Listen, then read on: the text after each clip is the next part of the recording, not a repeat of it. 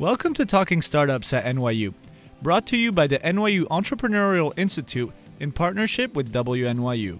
I'm your host, Giovanni Fume. This podcast series explores the roller coaster ride of turning your idea into a successful business. It features entrepreneurs, venture capitalists, and other startup experts. Follow the series on iTunes and SoundCloud. My guest today is Este Goldschmidt, the founder of ShopDrop. And before we get to the conversation, I just wanted to give a little context as to what the app does. Because the way we recorded this conversation, we actually talked about her personal life first before getting to the actual app itself or the product she's working on. So, just for some context, so you don't get confused or lost in this conversation, what ShopDrop actually does is it allows you to find sample sales in your local area. And if you don't know what a sample sale is, it's a shopping mechanism by which a company, a fashion company, will take last season's inventory and sell it at a way discounted price. Um, it's actually quite popular. So, anyways, uh, this was a really great conversation to have. I really loved talking to Este. It was so interesting to hear about how she transitioned from someone who thought, you know, her life was going to be about climbing the corporate ladder and then transitioning to becoming the type of person that's willing to take the risk to go and start a business. So I really appreciate her opening up to me and talking about uh, her business with me. So I hope you like it and uh, stay tuned.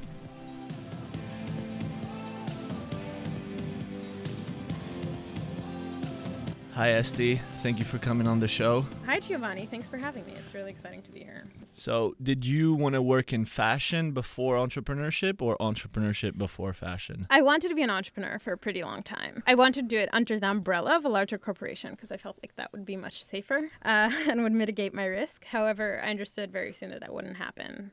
I participated in a number of competitions. I didn't have the network. So I applied to business school. My essay, my interview was all about becoming an entrepreneur. And the reality is that I had no idea what to do or how to do it. So I was recruiting for investment banking very heavily. I think I had about 65 informational interviews at different banks in New York. And then I went home to Moscow for Thanksgiving. And after the weekend, I, had this eureka moment like, what the heck am I doing? This isn't what I came here to do. So I came back to the States looking for opportunities uh, for the summer that would immerse me in the entrepreneurial uh, world.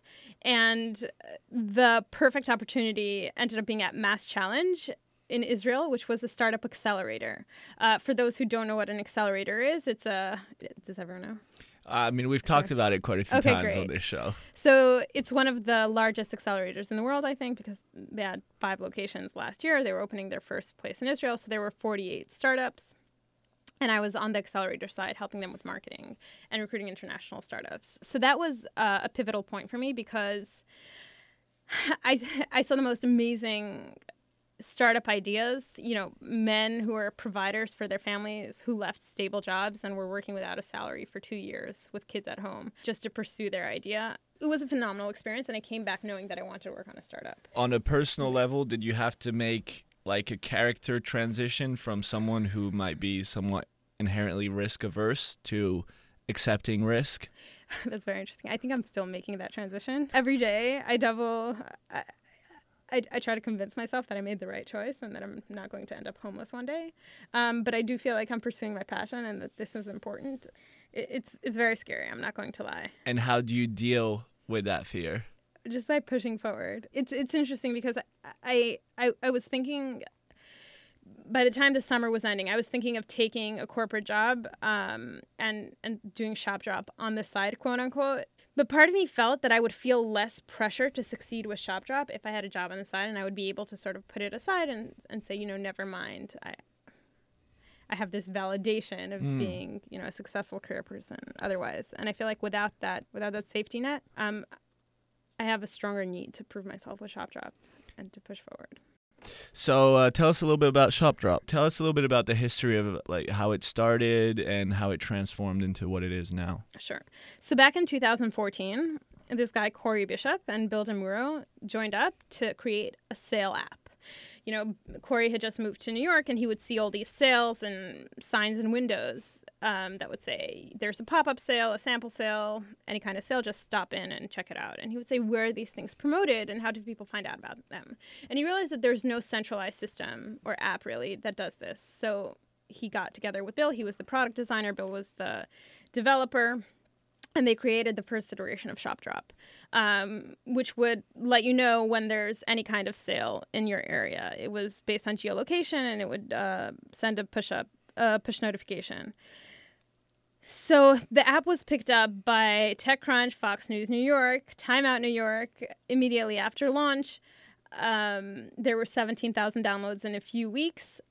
A lot of the downloads were in Utah and places that were completely irrelevant to, to where the information um, was being disseminated. So the users weren't really active. It, was a side pro- project for both Bill and Cory, so they decided to bury it. Um, in the end of the summer of 2016, so we're talking about almost a year ago, exactly a year ago, Cory decided to give this another shot. You know, this is an idea that that might have a potential. So he l- took a look at the data, and the content that people were interested in and actually looking for was sample sales. And what a sample sale is, in a nutshell, is when a brand, usually a designer luxury brand, takes um, its excess merchandise that includes sample and stock and puts it up for 70 to 90% off for Mm. a limited amount of time in an obscure location. You know, sometimes it's in their office on a 15th floor of a random building in in Manhattan or in a warehouse in the city as well. Why do companies do sample sales? Yes, because every single brand is overloaded with excess merchandise. There's there are many new luxury brands popping up every day because of companies that make sourcing and creating new luxury brands much easier than it was years ago.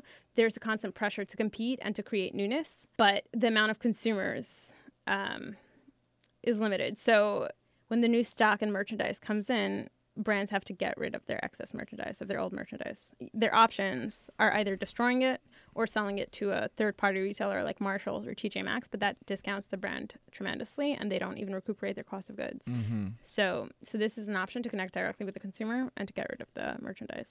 As the cycle of new brands coming up, becoming popular, and then fading away becomes quicker and quicker, Yeah. does that put you under pressure because you uh, basically always have to be furnishing brands that you may have never heard of? Yeah. And so that how complicated does that discovery process become? There are two types of brands, let's put it this way established brands and discovery brands. The established brands are the main reason customers come to our platform, Okay. And the discovery brands are the reason the brands are interested. So I think the discovery process is our opportunity. That's that's the, why the brands will need us because we have a platform of users that are interested in discovering new brands and interested at trying them at an entry price point. Um, so that's actually a plus for us, the high turnover of luxury designer new brands. And so uh, we mentioned before. That being said, could I just make one more point? yes.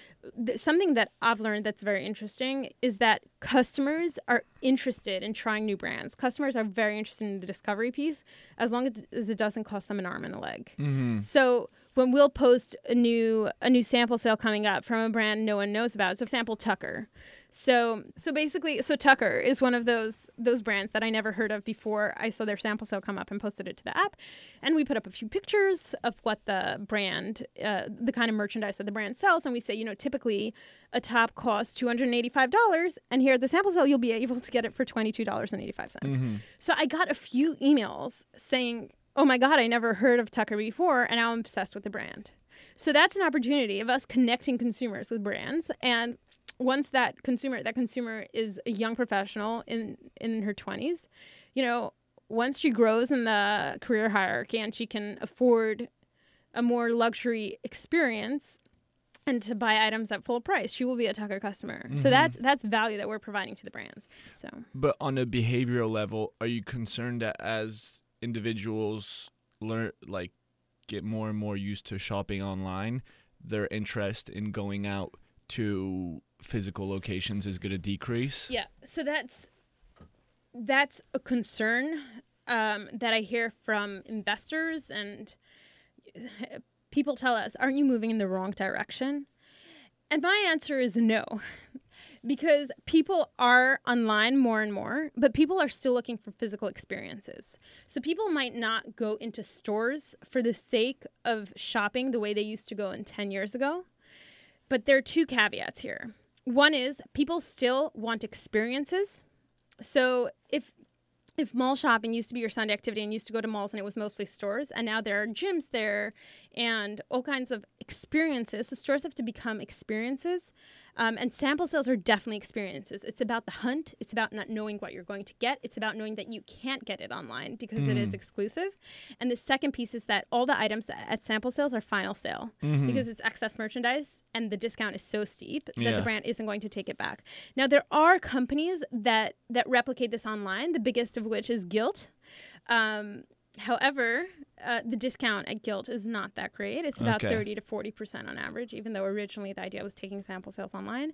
And the complaint we got from from sh- sample sale shoppers uh, whom we interviewed was that it's final sale. And sometimes, very often, the merchandise comes in the wrong size, doesn't fit right, it's damaged, Mhm. and they can't uh, return it. So at a sample sale, you get to interact with the product. You know exactly what you're walking out with. And for someone like me who's never been to a sample sale, You should go. yeah, how how much is this part of, let's say, the average, like high end luxury shopper's normal consume consumption habits? Is this something people have been going to regularly for a long time, and I just I don't know about it? Could I tell you something? Yes. I worked in the beauty industry, and you know, to people on the outside, they're like, beauty, fashion, same thing. No connection whatsoever. I knew about four brands, but when I say I worked at Estee Lauder, they're like, sure, and that connection totally makes sense, even Yeah. though it shouldn't at all. Well, it made sense for me. Okay. but uh, so, so so I was at Estee Lauder. My annual salary was forty seven thousand dollars a year, and I was working from seven a.m. to midnight every single night, and I would go in on the weekends. And my friends who were working less intense hours in accounting firms and um, let's say male dominated industries were earning way more than Yeah, I was than I was. say. At that point, you might as well do investment banking. If Seriously. you're working those hours. but the pressure to dress in designer clothes was through the roof. Yeah. I mean, you know, it's like you think I, I'm not going to wear a ten thousand Yeah. dollar dress, and I had no, I did not know what a sample sale was, and I Mhm. was working in an industry where that would have come in so useful. My first sample sale, I discovered when I was in business school after I quit my job at Estee Lauder. I had a friend in class, Casper, whose husband worked for Marc Jacobs, and they had a sample sale three blocks from NYU. And he was like, Mike, you want to go? You'll be able to find things for 90% off. And I went to the sample sale. I bought $2,000 worth of merchandise for $200. Oh wow. I bought about seven items. I was on a high. I was like, this is the craziest experience ever. Yeah. And I remember I came back to Estee Lauder for a meeting just to check in with the president. And I wore the Marc Jacobs dress that I bought. And she goes, Finally, you learned how to dress. I was like, Yes, I couldn't dress. Sorry. um, but but that was that was a eureka moment for me. It was like you could, it, you know, if if you're just smart about the way you shop and you find out where the sample sales are, um, you could you could present yourself in a whole different way for people who who who value um, designer clothes. Let's put it that way. But what was interesting is that I didn't go to another sample sale for a year because I just didn't know when they were Yeah. happening. But I'm curious, like, when when you state that you see uh, women undergoing a lot of pressure in these industries to wear really expensive clothes, it to me it sounds like you have a slightly negative view on that social pressure. Yeah. Do you feel like by giving someone an option that's cheaper, you're enabling that pressure? Yes, I think it's a very interesting question. And I, I, I have a two sided relationship with fashion as well.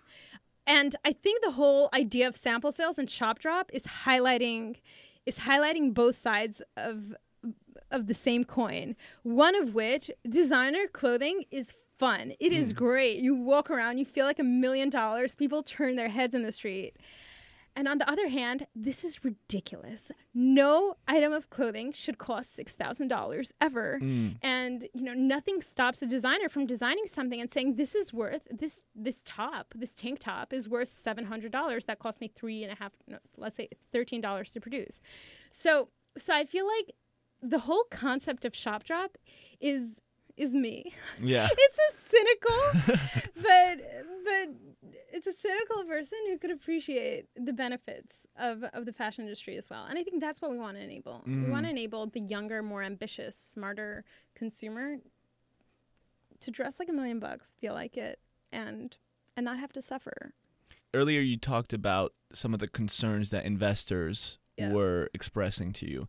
And one that just came into my head when we were having this discussion would be how scalable Exactly. is this? yes. because you wouldn't i'm guessing the amount of actual products at the sample sale is limited and the amount of sample sales at any given moment is limited so the actual value you can offer to a customer may be limited and Yes. so how how a cus- how often a customer is going to use a platform is basically its its lifeline right Sorry, one more time. The last sentence. if the customer comes on a re- once, twice, three times and doesn't see an appropriate volume or an interesting Yeah. volume of sample sales, then you lose that user. Okay. So so let's just run through the numbers. There are between 25 sample sales a week, and that's on a slow week, to 45 sample sales a week in New York, um, in the high season. So these are the numbers for New York. Now, the question of whether this is scalable or not is a bit is is a larger question, and the answer is yes. Shop Drop is definitely scalable. I mean, look at the discount retail market. It's been growing 12% annually for the past 5 years. Um, and and TJ Maxx has been growing. Macy's is taking a whole new direction into the discount um, market. So is Nordstrom Rack. Saks with the acquisition of Gilt. Bloomingdale's um, opened a discount line. Consumers are getting smarter and they want designer clothing at a discount. So the reality is that brands have excess inventory that they are willing to part with air quote at a value less than retail, which is still extremely profitable for them. Let's let's let's not fool ourselves. Most brands are not losing money at sample sales. It in the end of the day, it adds to the bottom line. So so the question is, is ShopDrop creating a new way for brands to connect with consumers without a middle person like Bloomingdale's outlet or Nordstrom Rack? And if the answer is yes, and that's what we're out to prove, then yes, this is scalable. At least across the whole United States. In Asia, Europe, there's opportunity everywhere.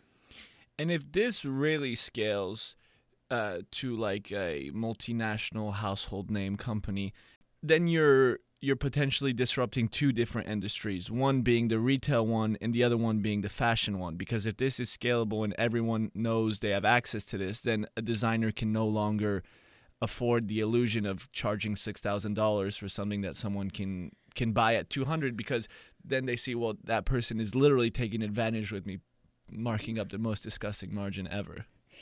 It's funny, but fashion is all about the psychology. Yeah. So if a brand doesn't tell you that initially this should have cost six thousand dollars, you're not going to be excited to pay two hundred dollars for Yeah. it. Yeah. What makes a two hundred dollar purchase exciting is the fact that you're getting five thousand eight hundred dollars off. The arbitrage, quote exactly. unquote. Exactly, 100%. Th- this experience, um, Bottega Veneta had a sample sale, and that's a very expensive brand. I mean, and, and I was looking, so from the few little tests that we did, our average consumer at this point spends $100 at a sale um, and buys more than one item. So between two and three items. And Bottega Veneta, I mean, their retail prices are around four or five thousand dollars. Um, and then I get this Instagram message from one of our consumer.